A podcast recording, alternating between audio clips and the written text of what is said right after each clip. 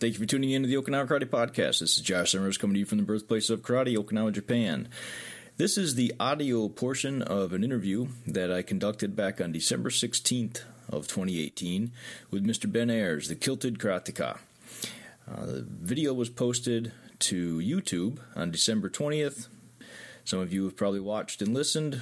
I know that the audio portion is very important for those people that like to listen to me spewing out karate related information while you're driving down the road, probably to the dojo, or maybe on your way home from the dojo, or to buy ice cream. Which, by the way, the flavor of the month at Blue Seal here on Okinawa right now is cinnamon apple, and it's absolutely delicious.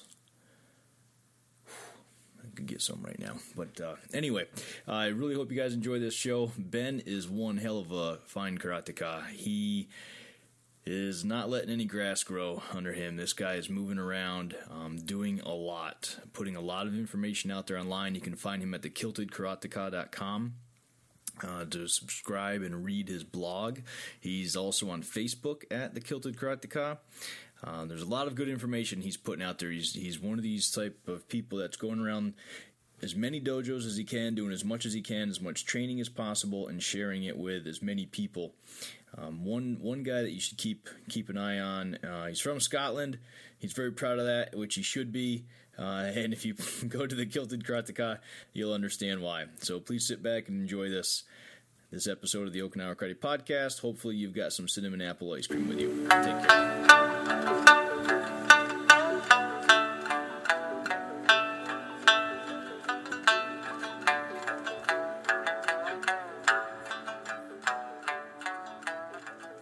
Okay, well, thank you for tuning in to the Okinawa Karate Podcast. I'm Josh Summers, coming to you from the home of uh, karate, Okinawa, Japan.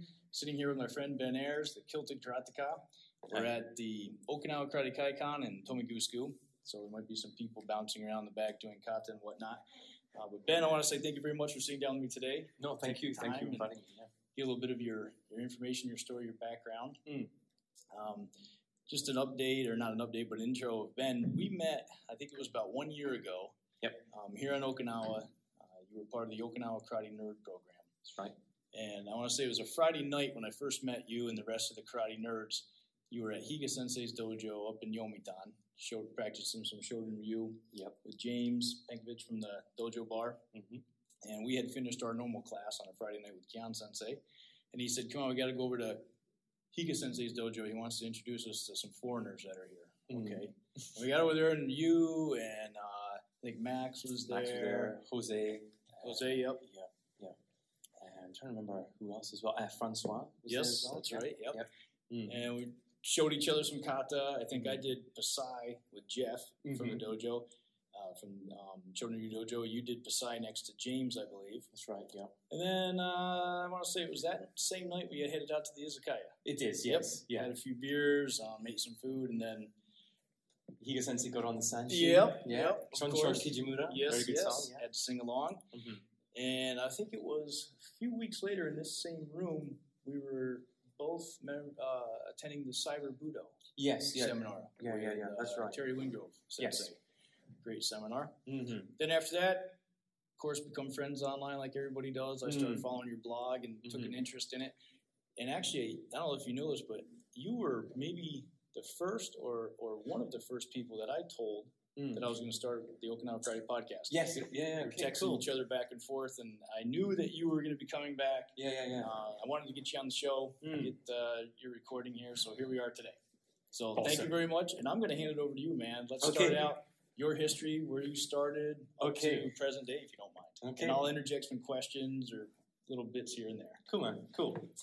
Uh, okay, so I guess uh, I should, you know, I'm Scottish, so um, uh, I born and bred in Scotland in an area called Aberdeen, which is in the northeast of Scotland, and um, ever since a young age, uh, I've been fighting. Uh, unfortunate, of course, uh, I grew up thinking that was a part of life in, in Scotland um, to fight. I was fighting in nursery, in primary school, in secondary school. Um, so I guess that was my my main training, if you will. Um, and I didn't start formal karate training until I was about seven or eight years old. But a friend of mine, he would go to the dojo, he would learn Shotokan karate, um, but he would also watch Bruce Lee movies, which he would then lend to me. we would both watch the movies together, and then usually, nearly every day, weather permitting, we'd find a space behind the school canteen where we'd practice fighting each other, right? And then, of course, there was also real fights, which aren't so good, you know. But he introduced me to my first sensei, um, Brian Bothwell um, sensei, who has a long history of practicing uh, from the J- Japanese Karate Association. He, Okay. His teachers were Enoeda sensei, Kanazawa sensei, and um, yeah, and, and Kaze sensei. So my teaching, my, my first in, uh, introduction to karate was uh, Budo karate, essentially. Um, and I was never really interested in doing kata. I was never interested in grading. I think I stayed as a white belt for about five years, 6 Mhm. years. I just didn't want to grade. I just wanted to fight. That's what I Mhm. enjoyed the most, you know. It wasn't until I got to my late teens I stopped fighting. It was really good. I found a much more peaceful way to resolve conflicts, and I started to really enjoy uh, kihon practice. That was Okay. my main practice there. So I started to get more interested in the technical side and developing my strength and power. Um, it wasn't until I did Tekki Shodan, so Naihanchi Shodan, that I fell in love with kata, Okay. and that's where that started. So leading up to this point, Mhm. before doing Kihon and Kata, you Mm. literally it was just kumite or sparring or Well, this is what's interesting. I would literally do yes, a, a safer version of a safe version of kumite, if you will, in the dojo. Okay. I mean, I think I did one competition once. I was ten years old, and I was fighting sixteen-year-old brown belts, and this was still at the time when it was optional if you wanted to wear protection. okay. You know, so I didn't wear protection. I just enjoyed fighting. Yeah. You know, but my sensei, he didn't like competition. In fact, he believed in bringing up karateka who could defend themselves, essentially. Mm-hmm. Uh, what I would say is that the training was very difficult. It was very hard, very hard mentally and physically. But he was trying to build our spirit, you know. So But he was okay with you at that time being a fighter. yes, yes, because he also he's also Scottish. He Yeah. grew up in a time in Scotland which was probably more violent than I grew up. Scotland still has a reputation as being a violent place, and it is still in some some instances, you know. So that very much defines the karate practice that I had. Yeah. Interesting. Okay. Mm. So you, you had some steam to blow off, I guess. Yes, a lot of it. Got that worked out a little bit into your teen years, Mm-hmm. um, and then you took a liking to the Kata and Kihon. Why? What what's, what changed? Do you know, I think it was because I could learn how to let off that steam that I had in the kata. I could express myself using the kata. I guess when I was younger, I never took an interest in kata, and perhaps I found it too difficult to remember. But once I started to remember kata, I realized how I could express myself. Okay. So, yeah. All right. Interesting. Good. So you started to get into the enjoying the kata, the kihon, and Mhm. then at that point, did you also become concerned with the grading aspect of it and start to look at it as okay, I do want to promote Mm. and move in that direction? To a degree, yes. I mean, I, I was still quite. Uh, I never really asked to grade. I my sensei always just said eventually, you know, he just a couple of years down the line. I think I started stayed at third kyu brown belt for like three years.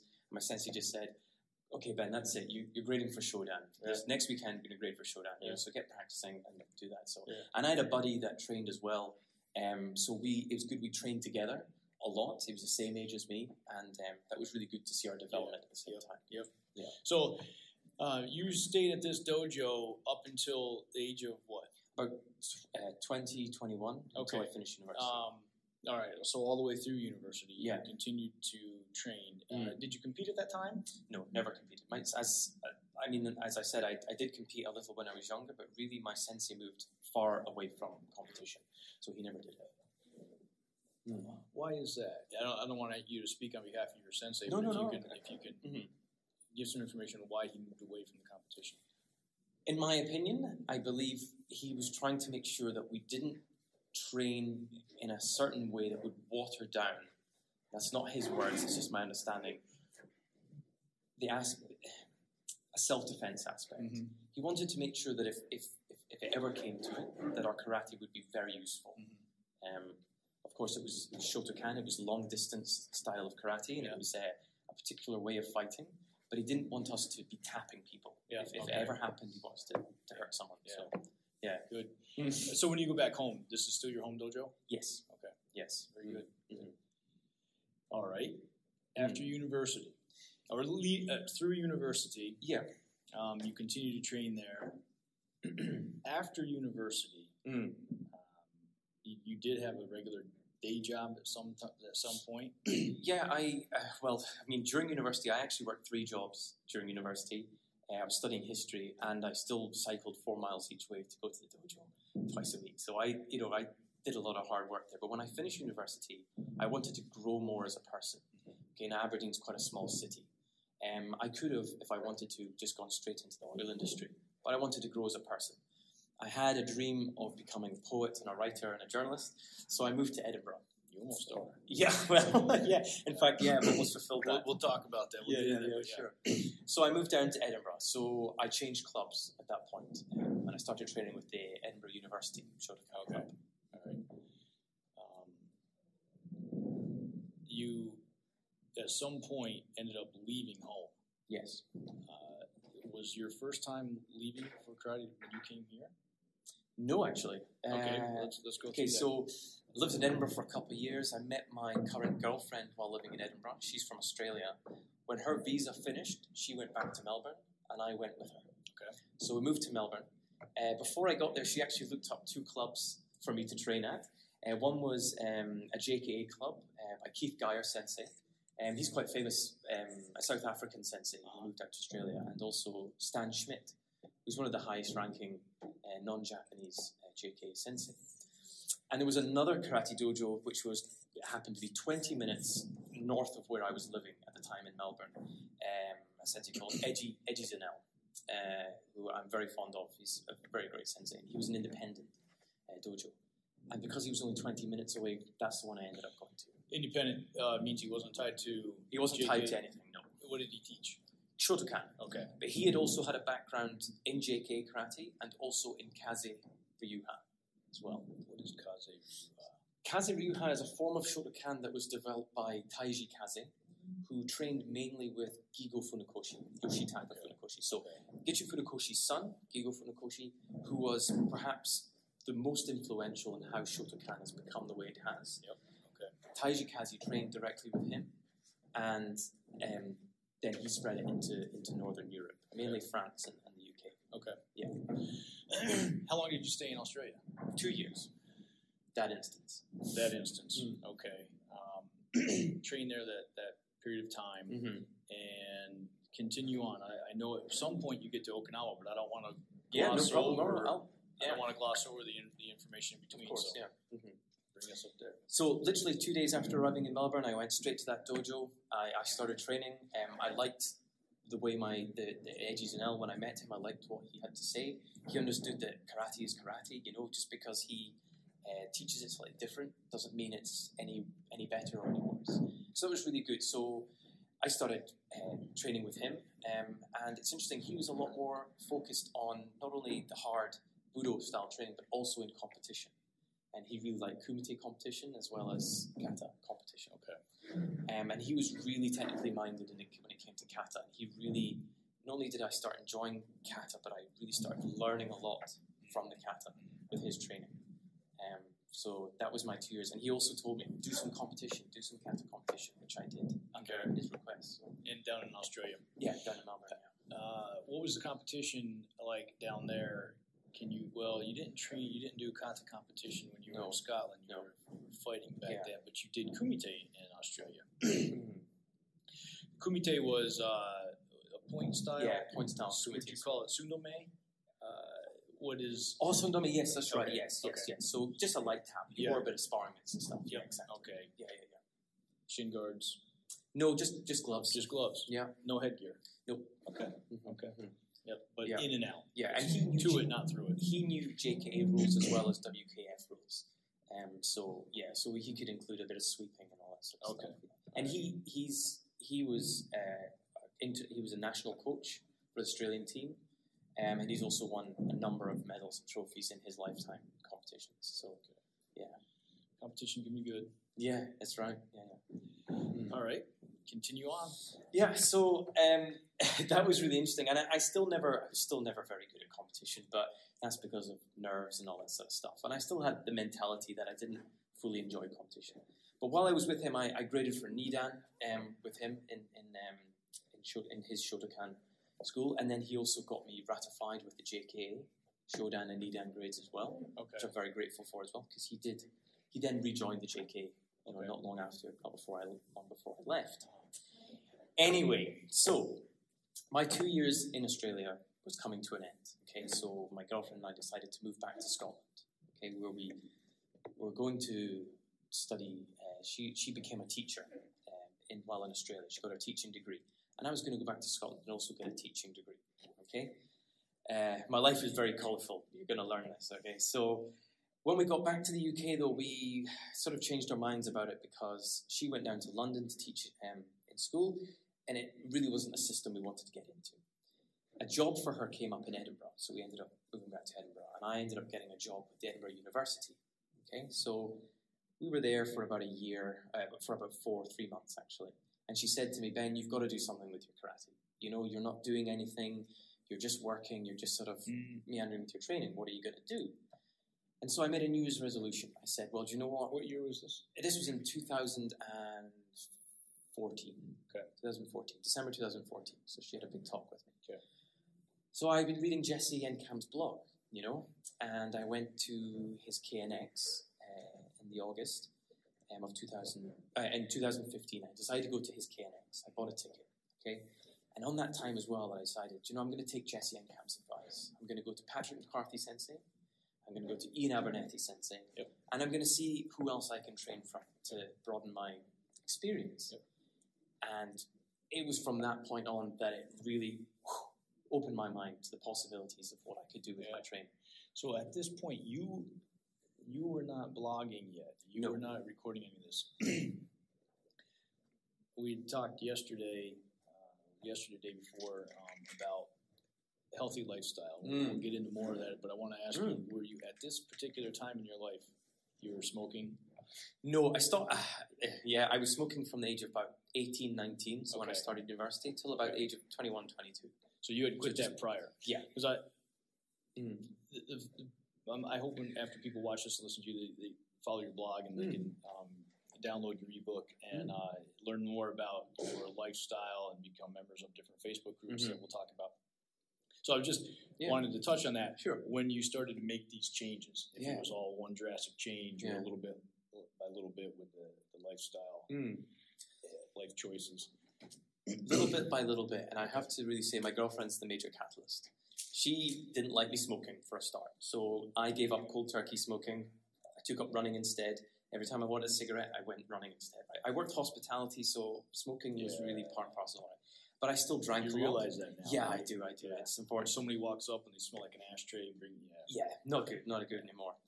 Uh, but I still drank a lot, and I still ate pretty unhealthily as well. Okay, um, and it wasn't until I went to Australia where the culture in Australia is uh, very much geared towards living a healthy lifestyle. They're very much into their sports and being healthy compared to what it's like in Scotland, although it's developing now.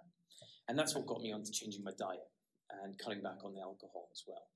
Uh, so by the time I come back to Scotland in 2014, um, I really had changed my mentality around what I can eat, what I can consume, and how to take care of my body better. Well, it wouldn't be fair if we didn't talk about how you felt training after Mm. changing your diet. Mm. Now, this isn't a health show or a health podcast, yeah, sure, sure, sure. but I think it's extremely important uh, to talk about this and understand it. Mm. What did you start to feel? Did you notice differences?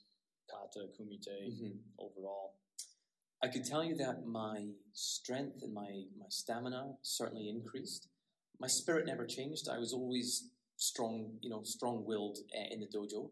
But I can tell you now that I noticed the difference if I did consume something that wasn't good for me, and or did have drinks beforehand. I could notice the difference of what, of how how much worse it made me feel in training. So the benefits crept in, but you could then notice the difference afterwards. Mhm. Okay, um, so you decided to track down Jesse. Yep. You decided to track down Patrick McCarthy. Yep. Ian Abernethy. Yep. Uh, probably three of the most well-known names Yep. out there uh, that put on some of the best seminars. Um, let's pick up from there. How Okay. where we're at?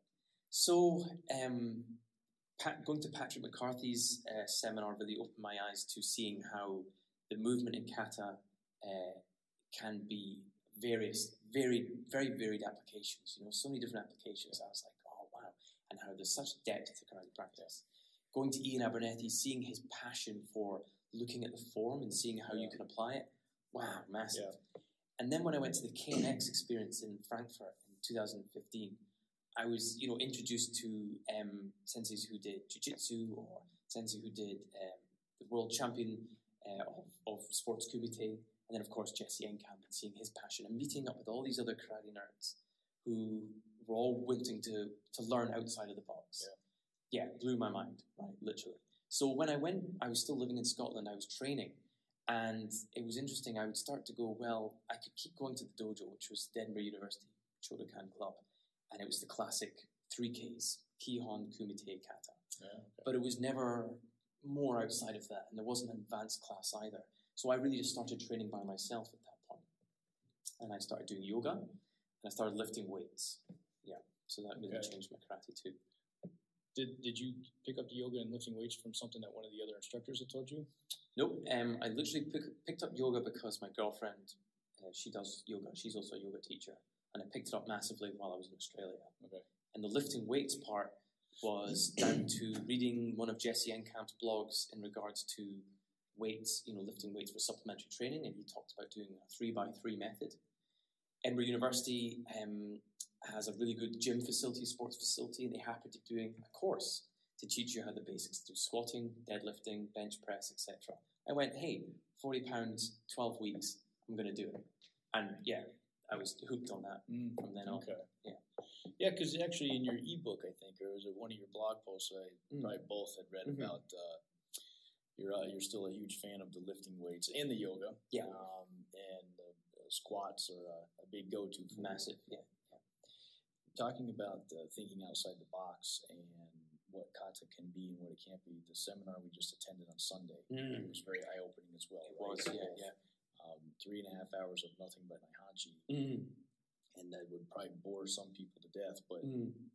and we didn't even get into the legs. Yes, like true. said, right? We didn't even use our legs yet. This Yeah, was, I mean, yeah. we did, right? But Yeah.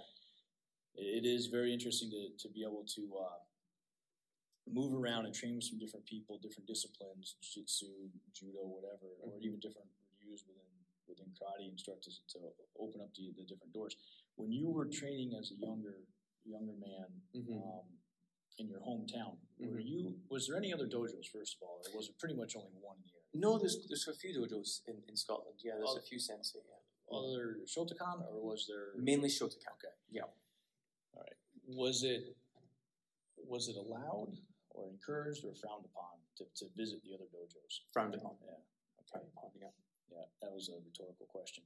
Um, I, I feel the same way. Actually, uh, in the states, it was it was frowned upon, unless it was. Um, and I, and I, I understand reasons behind this, but Mhm. unless it was approved by your sensei, which it should always be, um, because there, there could be history there that you don't know about, right? Or Correct. maybe a safety issue or ideas that just are going to completely change your, your way of thinking. But Yeah. uh, that's certainly that happens here a little bit, but it's it's rare here. Yes. It's Yeah. Okinawa, you know, it's go train. you know. Exactly. Of course, I always still ask my sensei, "Hey, can I go here?" I've, I think I've been told no one time. and It was for a very good reason. Mm. All right, so KNX, Yeah. you did the KNX in Frankfurt. Yep. And then I did the KNX as well in um, 2016, the one in London Okay, as well. Yeah. So so talk about that a little bit. Were, were the KNXs drastically different? I've not. I have not attended a KNX. mm. I've seen videos online. I see some of the guest instructors that Jesse Mhm. brings in. hmm How different were they? Or how Uh, similar were they? the The format the format is the same. Essentially, there's like three or four instructors, including Jesse, um, and you know you get a taste of what of, of each instructor their insight into how uh, how either what they do, how it can be applied to karate, or certainly their journey in karate and what, how they apply it. You know that sort of thing, and it's and it's it's really good training as well because uh, it's it's a smaller group, so you get time to discuss things and chat about things. And then Jesse also makes sure he does um, special interest. You know, so the one in Frankfurt we did Zen uh, meditation, um, Zazen meditation, and the one in um, London we had a special sports psychology course. Um, so that was really, Really? cool. Yeah, yeah, yeah. And those are little secret things he, he keeps Yeah. he keeps hidden, and then we turn Yeah. up. You know, and and it's really the openness as well, which is really cool about the KNX experience. Yeah. And you're going to be, you're not going to be attending. I'm not going to this one, no. Uh, you're leaving in two days. That's to- right. Yeah. To go home, but uh, there's uh, KNX 18, which is actually here in Okinawa, and this is the first one, I think. It is first the first one. KNX in Okinawa. Okinawa um, next week, Mhm. December 26th through the 30th. The thirtieth. That's right. Yeah. Okay. Um, so after the after the last two KNXs, Hmm. you were thinking outside the box. You were continuing your training on your own. That's right. Yeah. Let's go. Continue. Okay, so at this time, despite me uh, eating better, um, living a pretty healthy life, training pretty hard, um, my health actually took a turn for the worst during this time. Even though I went to these two KNXs, I also did a hundred mile uh, cycling marathon, overnight cycling trip. I also did the Spartan race, so I was massively into my fitness at this point. But my health took a turn for the worst. I got a skin infection that the doctors at the time misdiagnosed. They gave me steroid cream because they thought it was eczema. They actually made it worse for me. And actually, I'm really lucky. I think about, I think back on it now. There's two things I'm very grateful for. Okay, despite how horrific it was. I mean, I never slept. My skin was in a terrible mess. My energy levels were horrible. Um, you know, and I didn't realize how bad the infection was. But I'm grateful for the experience because not only did it change the way I looked at my health and the way I practiced karate, but it also gave me an appreciation for my health currently and how I live my life now. Okay. Um, what I started to do is change. So, you know, I was heavily into my sports and my training and how hard I trained and my diet, but I started to become more holistic in how I did things and my approach to training. Instead of going to the dojo for two hours and sweating, killing myself, you know, as though that's the only way to train, I started to relax a lot more. I started to understand that things didn't have to be hard all the time and uh, how to balance my energy levels properly. I essentially uncovered a way of healing myself, right, without without having to go to doctors and taking tablets, etc. Which I'm still on that healing journey. It's it's not noticeable, but there's still parts of it there. Um, but despite that, I was on the he- I was I was over the cusp of healing, and I had the opportunity which came up. I saw on one of Jesse's blog posts the opportunity to apply for the Okinawan Karate Nerd program. Okay, so this had been a full. This was December 2015. Okay. Okay. Um, let me get that right. We're in 2018 currently, so it must have been no December 2016. Okay. And the opportunity came up, and I said, "You know, I'm thinking of applying this." I said to my girlfriend, "I'm thinking of applying to this," and she's a massive believer in me. She said, "Ben, if you apply, you're going to go. You'll be going. You'll get it, right?" And I said, "Oh, really?" You know. So I applied, and sure enough, it came through. I got it. You know, and I was like, "Oh, wow, it's amazing." So I was still on my healing journey. Um, you know, I, and then of course March the first. That was what it was stipulated. I should come in March the first. Of course, the Karate Kaikan was going to be opening not long after that. So, yeah, I came to Okinawa, and it really catalyzed the things that I started to understand about my healing, about my holistic way of training, about relaxing more. It couldn't have been more perfect to come to Okinawa at that opportunity, because I feel that that is the way they train here. And yeah, Okay, I gotta ask you back up. just Yeah, bit. go for you it. Started. You you mentioned that you were, you were starting to uh, take control of your health before you came here, right? Yes. You're still doing it, but how? How did you start to do that? What did you attend different seminars for that? Did you read? Did you? What was the deal? internet. Two hours, uh, I mean, two years of research on the internet. I read so many different sources about different types of weight training, different types of mobility training, different types of diets, how you apply it to yourself, how to use it. I just did massive amount of research. I'm very grateful that my job wasn't too taxing at the time, um, so I never had to take my work home with me. So I had plenty of opportunity to really like, and of course I had to change my training as well. So instead of doing loads of gym work, I could spend a lot more time at home and really research this stuff. So so what did you do though? Um, I put things into, in, I tested it. I tested a lot of things. okay. Yeah. I tried this diet, ket- uh, ketosis diet, Yep. or I would try um, eating fresh fruits and, fruits and vegetables, or carb cycling. I just tried everything, you know, and see how it worked for me. You know? Yep. Your own little guinea pig. Yeah. Okay. Uh, All right. Um, so K and uh, no, not KNX. Okinawa Karate Nerd Program. yes. brought you here March of 2017. Yes. Uh, the Kaikan opened up in April that. It. No, it was just like I think it was like Was the fifth March? March. Or Okay. Yeah. Um, But the official opening day, like that was when it opened, and then they didn't have like the celebration day until about April, I think. okay. Coming into the program, Mm. uh, did you have any idea really what you were getting into? Did you? It was your first time to Okinawa Yep. coming here. First okay. time. So I had read this uh, on, on Jesse's blog. I think Mhm. somewhere I found out about these karate nerds coming to Okinawa, Mm.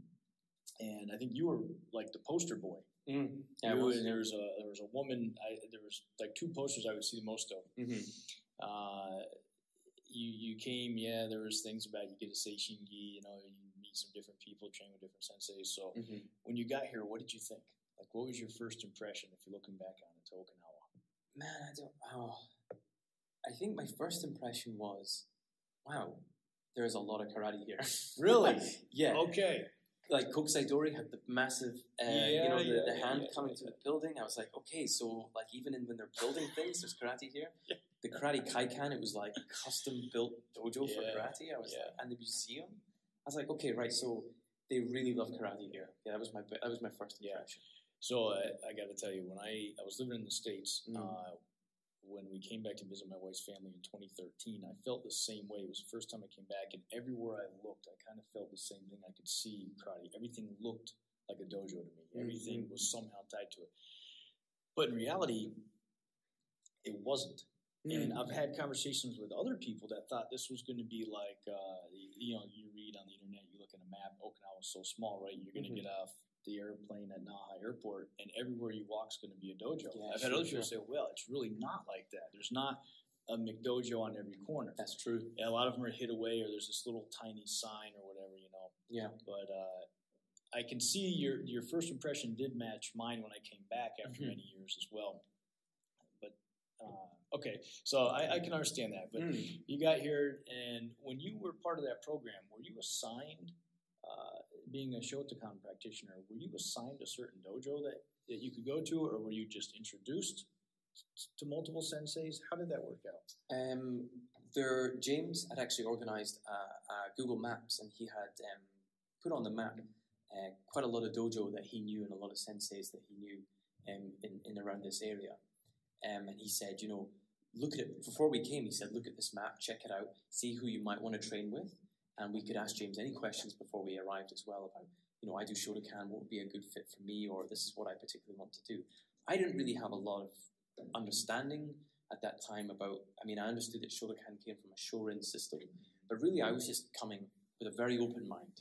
So I was quite happy to go, hey James, where are we going? Let's check out this. And then I think my first experience was basically, I think the day I arrived, or the day after I arrived, it was the day after I arrived, James took me up to his dojo um, with Arakaki Sensei. Mhm. So that was my very first experience in Okinawa was uh, Matsubayashi Shorin Ryu. Okay. Yeah. And when you were here as part of the Karate Nerd program, did you Mhm. train mostly at that dojo, or did you bounce around and ex- explore and experiment Mm. with different styles? Well, interestingly, so James obviously took me up to that to, to Arakaki Sensei's dojo, and then he explained to me if I wanted to keep training there. I was quite happy to do that. He was able to take me, and of course, I could sign up and become a member, etc. The time as well, there was also the other karate nerds that were joining on the program. So, as a group, we would also go up to different senseis. We went up to Higa Sensei's dojo in Yomitan. Uh, we also went to um, Uechi uh, Sensei's dojo, who does Ishin Ryu Mm-hmm.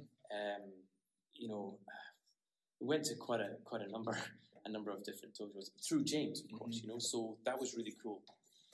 I was still on my healing journey at the time. Okay, now because of the humidity here, my skin actually went a little bit haywire. Um, I don't need to go in the ins and outs on why it is. If anybody is interested, if they have eczema and they want to ask me, feel free. I, I feel pretty knowledgeable on the subject now. But because I lived in Tomigusuku, I lived literally across the road from the Kaikan. I, I noticed that um, Akamine Sensei's dojo, the Shimbukan, was just 20 minutes walk down the road. So I emailed Jesse, I messaged him and I said, Hey Jesse, what do you think of Akamine Sensei's dojo? You know, is it a pretty good fit for me to go there? You know, and he said, Definitely. He's a great sensei, you should definitely go there. Um, you know, yeah. For for were you thinking weapons at this time? Just or just karate. empty hand. Just Yeah, karate. I came here not really wanting to do Kobudo, funnily Yeah. enough, because I, I thought, "Hmm, do I have the time to do Kobudo? It's a whole other system I've got to learn, and I really I love karate so much. You know what I mean? But it turns out Akamine Sensei's dojo just down the road. He's famous for doing Kobudo as well, and not so famous for his karate, but his karate is really good. Okay, and I noticed that I could pay just the, the the monthly membership fee. I could just pay that fee, and I could come to both trainings. I could come to karate and the Kobudo. So four times a week I could come training. And I thought, well, that's really convenient for me. I'm as well doing that. Yep. So yeah. So uh, you were here for how long before you made that connection? Uh, I think about three weeks. Oh, weeks. okay. Yeah, so it wasn't, Okay. Yeah, yeah. And uh, talk us through, tell tell my, me and the listeners, how did you go about requesting that permission, Takamine Sensei? Uh, I typed in uh, Ryukyu Kobudo, I think it was, or Akamine Sensei, and then his website came up. He's got a website in English. And he actually has a messaging service on there. Okay. So I literally just went, clicked on the message, and I just typed in, hey, is it okay for me to come training on this night, blah, blah, blah. And then, yeah, he messaged back saying, yeah, okay, I'll see you then. And then he was waiting for me, and I arrived at the dojo and knocked at his door, and he said, hi, come on, that was it. And that was it. Wow. Yeah, so, wow. You know, mm-hmm. before you did that, before you came, did you hear any any different stories about how to get how to get introduced to the dojos in Okinawa? or- No. Okay. my only experience was I had this slight notion that oh, oh, when you go to a different country, for instance Japan, you need to have a letter of recommendation, or need to be introduced, or you need to make sure you've got your permission lined up. But it's interesting. I never considered that that would be an issue because I had been provided this program, the Yeah, Okinawa yeah. program. I thought to myself, or maybe I don't. It's, it's all going to be organized for me, and I understood that James was also going to look after a lot of things for me. Yeah. So really, I was a bit more casual about it. It okay. You know, I- I've heard stories about that as well, letters, and I think that's good to have something like that, especially if you're coming over here and you don't have any connection, Mm. which everybody has a connection now through James or through the Kaikan, right? Mhm. But even five years ago, 10 years ago, you didn't, 20, 30 years ago, you didn't, but Mhm. I would hear stories about, you know, you could never be allowed in a dojo, Yeah. especially as an American. Or, Yeah, yeah, yeah. I'm sure there's places like that on the island. Yes. Um, but boy, that's not my experience. No. you know, In the majority of cases, they I find the sensei are so welcoming. They will they love having people from all around the world come to their dojo. Yep. You know, and they love sharing what they what they know. very sharing community. Mhm. It is. It is. Okay, so I'd like to talk more about your sensei. Yeah. Um, very well known for weapons. Mm-hmm. Not as well known for karate, but that Mhm. was uh, mainly what you went went for in the beginning. What style of karate does he teach? Uh, Kobayashi Shorin Ryu. Okay, Mm-hmm. let's compare that to Shotokan. Okay. Let's talk about similarities, differences, what you feel, what you don't feel, what you like, what you don't like. Yeah. Awesome. So it was interesting that um, I picked him specifically because I knew there was a slight connection with Shotokan, mainly through the Kobudo element, Taira Shinken sensei. His sensei, when he was in Japan, before he did Kobudo um, and, and started Ryukyu Kobudo system, he learned from Kenwa Mabuni and Gichin Funakoshi. And one of his main students was Akamine Hiroshi's father, Eisuke Akamine Sensei. Okay, so I thought there must be a bit of a connection there. And sure enough, when I went there, I mean, Akamine Sensei was showing me, you know, some basic kihon and stuff from his system. I noticed very straight away that it was much more natural. Okay, he said you don't need to tuck the elbow in. You know, you you can let it out and uh, be more Talking relaxed with a punch. with with tsuki. Yeah, Mm. so he's he's very naturally minded. Mhm. You know, this holding the holding the elbow in is, uh, is tension in the body. Mm. He's much more relaxed and just let it go. Mhm. Okay, for the video, that's you'll see it in the video. Mhm. um, and then he said, "Oh, do you know Pinan Shodan, Pinan Nidan?" I said, "Well, I do Shotokan. I know the Heian katas." He said, "Okay, you try, try." And it wasn't too difficult for me to just translate it. You know, the stances were higher, more natural. I just had to relax more. And he showed me slight differences in how the fist is done and that sort of thing. But really, um, it wasn't too hard a transition for me. I felt, Okay. you know. And then we did the advanced katas. Pasai Sho in the Kobayashi Shorin system is Basai Dai in Shotokan. And it wasn't too difficult to translate that Okay. either. So, Well, that was good. That's yeah. interesting that uh, he, so even when uh, the punch, he's not so concerned about the elbow being Not so concerned. But in your Shotokan days, elbows down. Yeah. Oh well, I mean, okay. So this is interesting. So in the Shotokan system, you obviously you, you keep the elbow pressed backwards and tight Yeah. against your body, and when you throw the tsuki, you keep it pressed against your body as it comes out, and you twist at the end. Okay. Okay. Yeah. But Akamine Sensei, yes, at the end of the punch, the elbow is down. Okay, and with the alignment with the fist, but he's not so concerned about flaring the elbow out when you. Okay. When you but punch. at the end, the elbow. At the end, down. the I elbow's got you. down. I got Yeah, you. yeah, Okay. Okay. I was going to say that's a little bit different. Yeah, yeah. Concept of the elbow can be out. Yeah. Because usually it's for everybody elbow down. Yeah. All right. So the the transition not really wasn't much of a transition for No. you. Not for me, but maybe I'm maybe I'm different. Maybe I'm you know lucky in that Yep. regard. Yeah. Um, but the weapons. Mm. You did not do any weapons. No kobudo leading up No to this. kobudo at all. Never picked up a bow. Never picked up sai, tonfa. No. Had no interest. Nope. Okay. Mhm. So how long were you training there before you took an interest? Were you were you told, encouraged? Um, you made the decision on your own to do weapons. Uh, essentially, the day that I turned up to do karate, Del Hambi Sensei was also there at the time, um, who, who's Uchideshi. Um, uh, you know, for those who have been on the island, have met Del Sensei. Um, you know.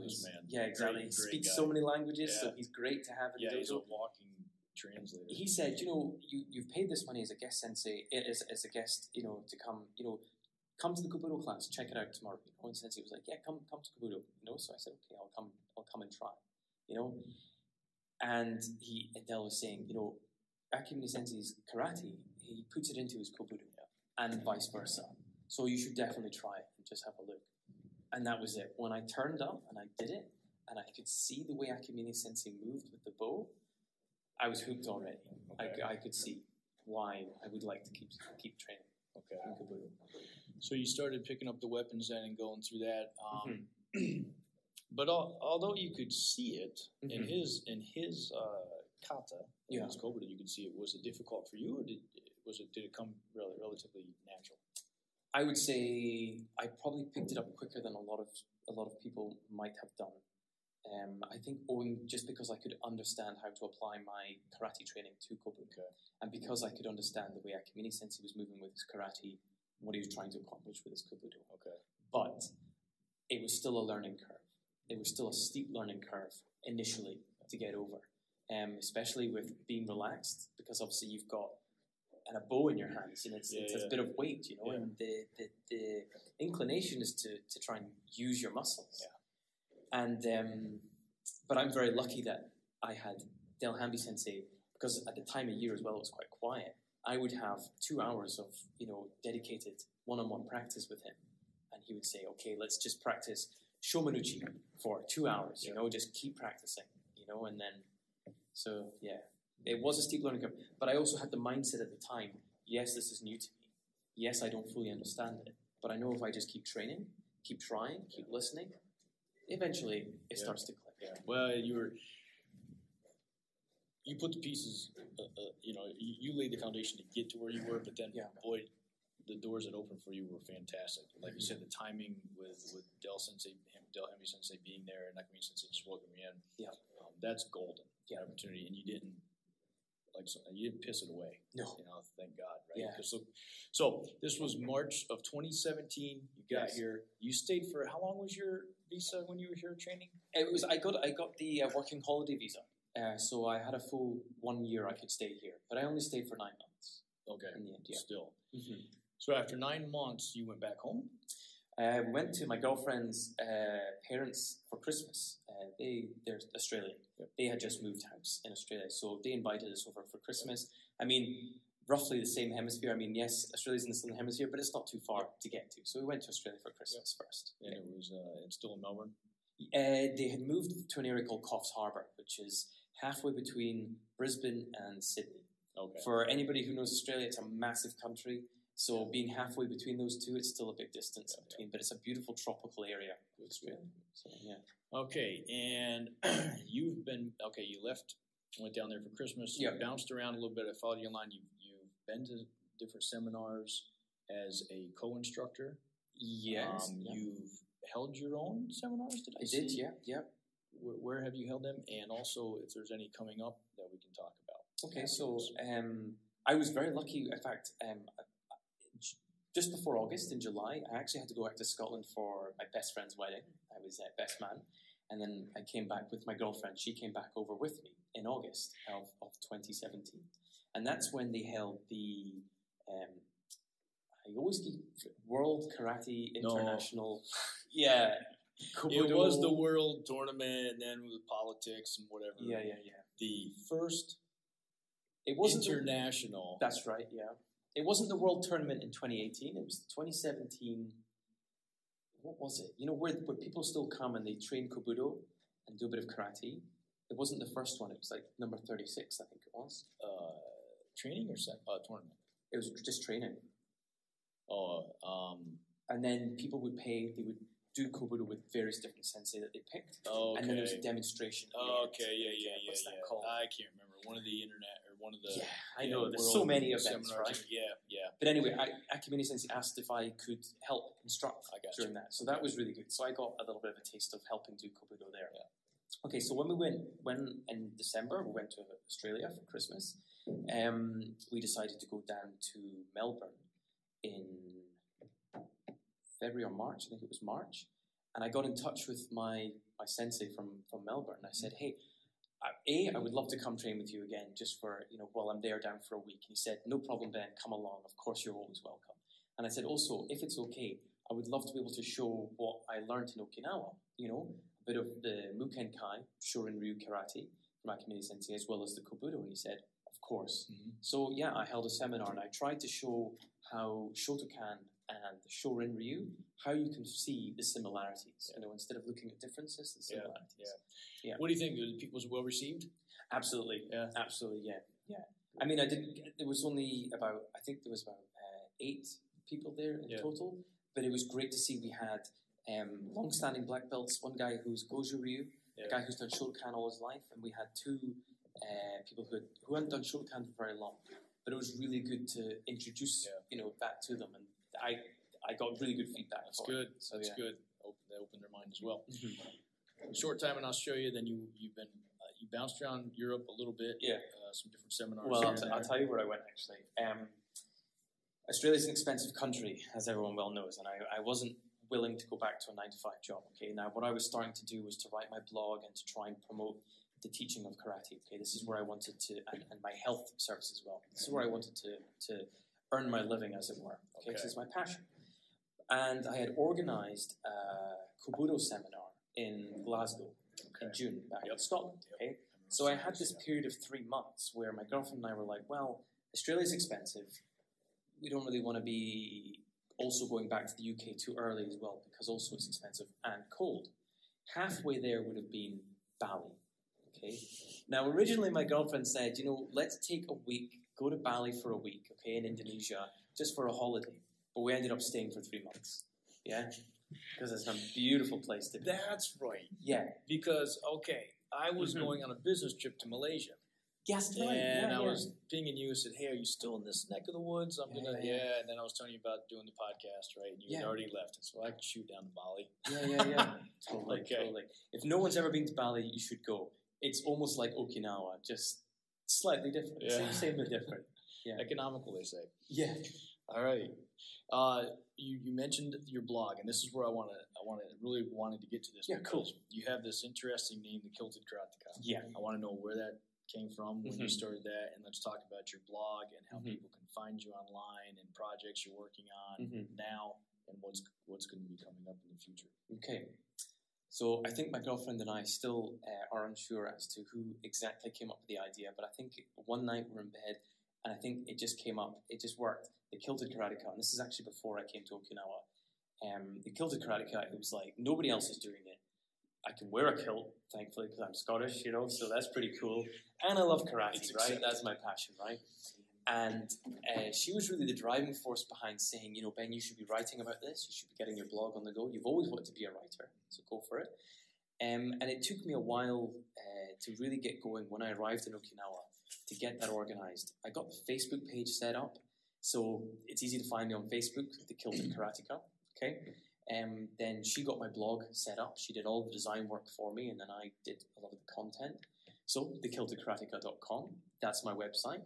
And then, of course, I got the Instagram as well, and then I got the um, what's the other one? Twitter also as well, which I don't really pay too much attention to. But um, I remember hearing from Jesse that social media is a really important Yeah. aspect. You know, if you if you want to be connecting to people, that's really important to have. Well, it's easy enough to link your Instagram and your Twitter together. And Yeah. That way the posts are there too. Yeah. Yeah. Uh, so the Kilted Karateka, Facebook.com for your Yeah. blog, Yeah. Instagram. hmm Um, I, I think it's it's pretty interesting. There's pictures of you out, I guess, in the woods in Scotland. Yeah, we did that in February. The, the month before, just a few weeks before I left to come, le, left Scotland to come to Okinawa, my girlfriend organised a photo shoot for us up in the um, near the Highlands in Scotland. February, man, it was so cold, but we did it. Yeah, yeah, yeah. Far cry from Okinawa and Bali. Yeah, Um, indeed. along the lines of your, your health journey and Mm. this interest, you've also created another Facebook group. Yes. It's the Karate Fit group. Okay. I noticed there was a small. Uh, there's there's a lot of karate groups out there on Facebook now, as you'll know. Mhm. So many. Traditional karate group here, or the JK karate group, or the Ryukyu Karate Research Society, for Yeah. instance. You know, Karate Nerds, which is a massive branching uh, one, which is great. You know, but I noticed there was bit somewhere lacking, especially with what I was doing with my health and my practice there was a little bit lacking in using modern exercise techniques like barbell training, um, yoga training, for instance, and mobility training, really specifically designed for karateka. Okay, you either had the Hojo Undo, you know, fanatics in one one area, Mhm. or you had the guys who were mainly doing gym work, which was you know you can go online, you can find any gym routine for for a lot of athletics, but never really traditional karateka. It's either sporting karateka mm-hmm. or it's a total different sporting method, mm-hmm. you know? And I was like, well, what if you don't want to be an athlete? What if you don't want to be massively muscular? You know, what if you just want to have better, you know, more power, better health, and you don't want to spend all your time in the in, in the gym, you know, but you still want to practice karate, right? That's where I was at. So I thought, karate fit, okay? Doesn't mean to say it's traditional karate fit, it doesn't mean it's sporting karate fit. Right. Yeah. Right. Yeah, and I'm a member of that group. Thank you. Uh, there's been some, some good posts in there. Mm. Um, different ideas for health and fitness and training. Uh, actually, when I interviewed uh, uh, Jesse Enkamp when he was here in August, he came for the international tournament. That's I right, yeah. posted in, in your Facebook group Yeah. that hey, he's coming, and I had some questions Mm. sent my way for him, so that worked out Mhm. well. Good way to network. Mm. Um, so people can find you online at uh, kiltedkarateka.com, Yep. Facebook, Instagram, Karate Fit. Yeah. I want to wrap it up here with just a few Sure. questions. Um, I want some input or, and, and advice from you for people that are coming to Okinawa that have a desire to come to Okinawa, Mm-hmm. but they might not have a, a home dojo, might not have a Mm. connection. Mm-hmm. What would you tell them? Oh wow. Um, I would say, well, go on Facebook, message on the Karate Nerds group, or even um, the Karate Fit group. because There's quite a few people on there who, who have been to Okinawa. Get in touch with either Jesse Enkamp as well and James Pankiewicz. Okay, and so now you've got a number of sources you can just ask questions. When you come to Okinawa, you can go to the dojo bar. Of course, you're generally always going to meet somebody who's either been in the island quite a number of times or who lives on the island, um, and they can give you a lot of good advice. You know, there's that. Or go online, try and find, uh, try and find a dojo that you can then message. Or if you see a dojo on the street, find the opening times. Turn up on the day, on the day or the night, knock on the door and ask if you can train, and just go from there. You know, you never know who you'll meet. You'll never know who who you'll talk to, and it may not even be the dojo that you then are set for life in.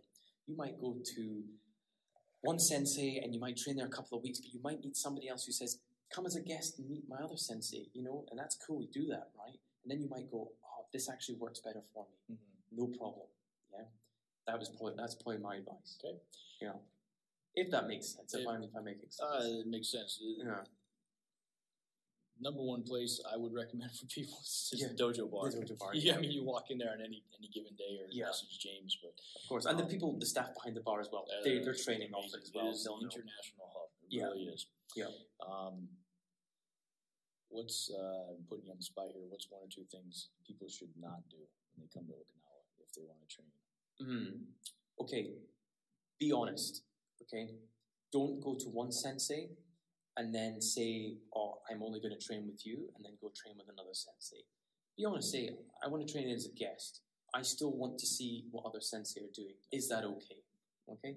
So be very honest with them. Usually, they're quite all right with that, especially when you're beginning. You know, it's like, okay, you can do a guest class and do a guest class here and a guest class here. Not a problem. Um, another thing not to do is um, don't turn up with just your black belt, wear a white belt. You know, just a sign of respect. You know, you're a beginner. You're always a beginner when you come to a new dojo. You know, it doesn't matter if you've done the style before. Yep. Yeah, always beginner. Good, two very good Yeah. bits of advice. Yeah. Another one, uh, another good advice: put money in an envelope. In an envelope uh, for giving the money. Yeah, and okay. yeah. uh, how much? What's a what's a Oh. nominal that, that you would recommend? three thousand seems to Yeah. be seems Yeah. to be the, the figure. Yeah. Some Uh, sensei don't accept it. Some yeah. sensei won't. Most of them are going to tell you no, uh, Yeah. and you just continue to give it, Continue to give it, and I take it. So I, I Mhm. tell people when they come, uh, rule of thumb is three to five. Yeah. three or five, not four. Three Yes. or five thousand yen because Mhm. that is a, a common monthly fee. Yeah. And I've had people say, well, if I'm going to be here for two or three weeks, do I have to pay that every time I come? If I if I'm going to visit two times, no. Typically, no. You pay one time. That's right. If you're going to be here for a month, the sensei's not going to keep asking you. Or you don't feel comfortable going to the sensei, find out who the top student is, one of the other black belts, and ask them. They'll set you straight. That's right. Three thousand yen, five thousand yen. That's that's, a That's good right. Rule of thumb. And if you're coming from Europe, I don't know what it's like in America, but if you're coming from Europe, that is very cheap. It's Okay. very cheap. and often that's actually how much sometimes private lessons are as well. Yeah. And uh, I, I personally feel that sensei should charge more, but I can understand how accessible it is for everyone. Yeah, yeah. Well, it's not um, designed, and I shouldn't say it's not designed. Mm. Intended? It's not intended to be your source of income. No. your primary source of income. That's right, yeah. Um, the vast majority of the senseis have a day job, That's right. um, and some of them don't even have their own dojo. I, we, I just had lunch before I was. That's why I was late getting here. I'm Mm. sorry, five That's minutes late because I was eating lunch with Shimabukuro Sensei uh, Zempo, Mm-hmm. and we were talking about that and money. And it's most of them don't have a dojo until they're forty or fifty years old. They're Yeah. already well established in their career, and then in their retirement years, That's it- right, it's yeah. their only sort of, well retirement and that source of income. But it's not how they pay the bills. No. In America, it's, it's different. I think That's right, probably is as well. And that's they say, but that's why you get the McDojos because they have to make money. Yes. They have yeah. to pay the insurance, right. keep the lights on, so they have to have the birthday parties and Mhm. every other thing going on. But Yeah, yeah, yeah. not in Okinawa typically. No, no. Um, any last closing thoughts? My last closing thought actually is in relation to what you just said. Okay, I feel that uh, karate now is so widespread. Okay, and it has it has a lot. You know, it's all around the world. Okay, various types of karate. That I feel that in order to make money from karate, it doesn't have to be a McDojo. There is another way of doing it. Um, I don't believe it's about having a, la- a large space and having many students to keep things running. I think you can manage with a smaller space and with fewer students, but perhaps doing more one on one time. I also feel that I'm very grateful for the previous generation of, of um, karateka in Okinawa who have had to split their time between the day job, their family life, which is obviously very expected of them, and running a dojo, which often can be like a full time job, you know? And yes, you, you mentioned when they're in the retirement, that's when they, ha- they have the opportunity to spend more time with their dojo and spend more time training. I feel that perhaps there needs to be a slight shift, especially for the new generation that are coming through, who often have to work long hours, have a family, and then try and retain the information from the previous generation that could easily be lost if they don't train. Perhaps there could be a way of changing it so that perhaps us foreigners who come over could pay more to have people who in the dojo who don't have to spend time on their day jobs. I'm not saying they have to make a profit or make lots of money from karate, but enough so that they can get by, where they can spend more time learning, remembering, you know, retaining that information so it doesn't get lost, and passing it on. That's All my right. closing thoughts. That's Awesome, my man. I ideas. appreciate it. Yeah. Ben, thank you so Cool. much. It's great to see really you. Happy. to see you. Yeah, Yeah, great no to see you. Yeah. you got time, let's do some kata. Yeah, we'll Train. do. I know you got class tonight, but Mm. we have the room here. Yeah, we should definitely do some kata, something, man. I really Cool. appreciate it. Okinawa Cool. Karate Podcast. Thank you very much.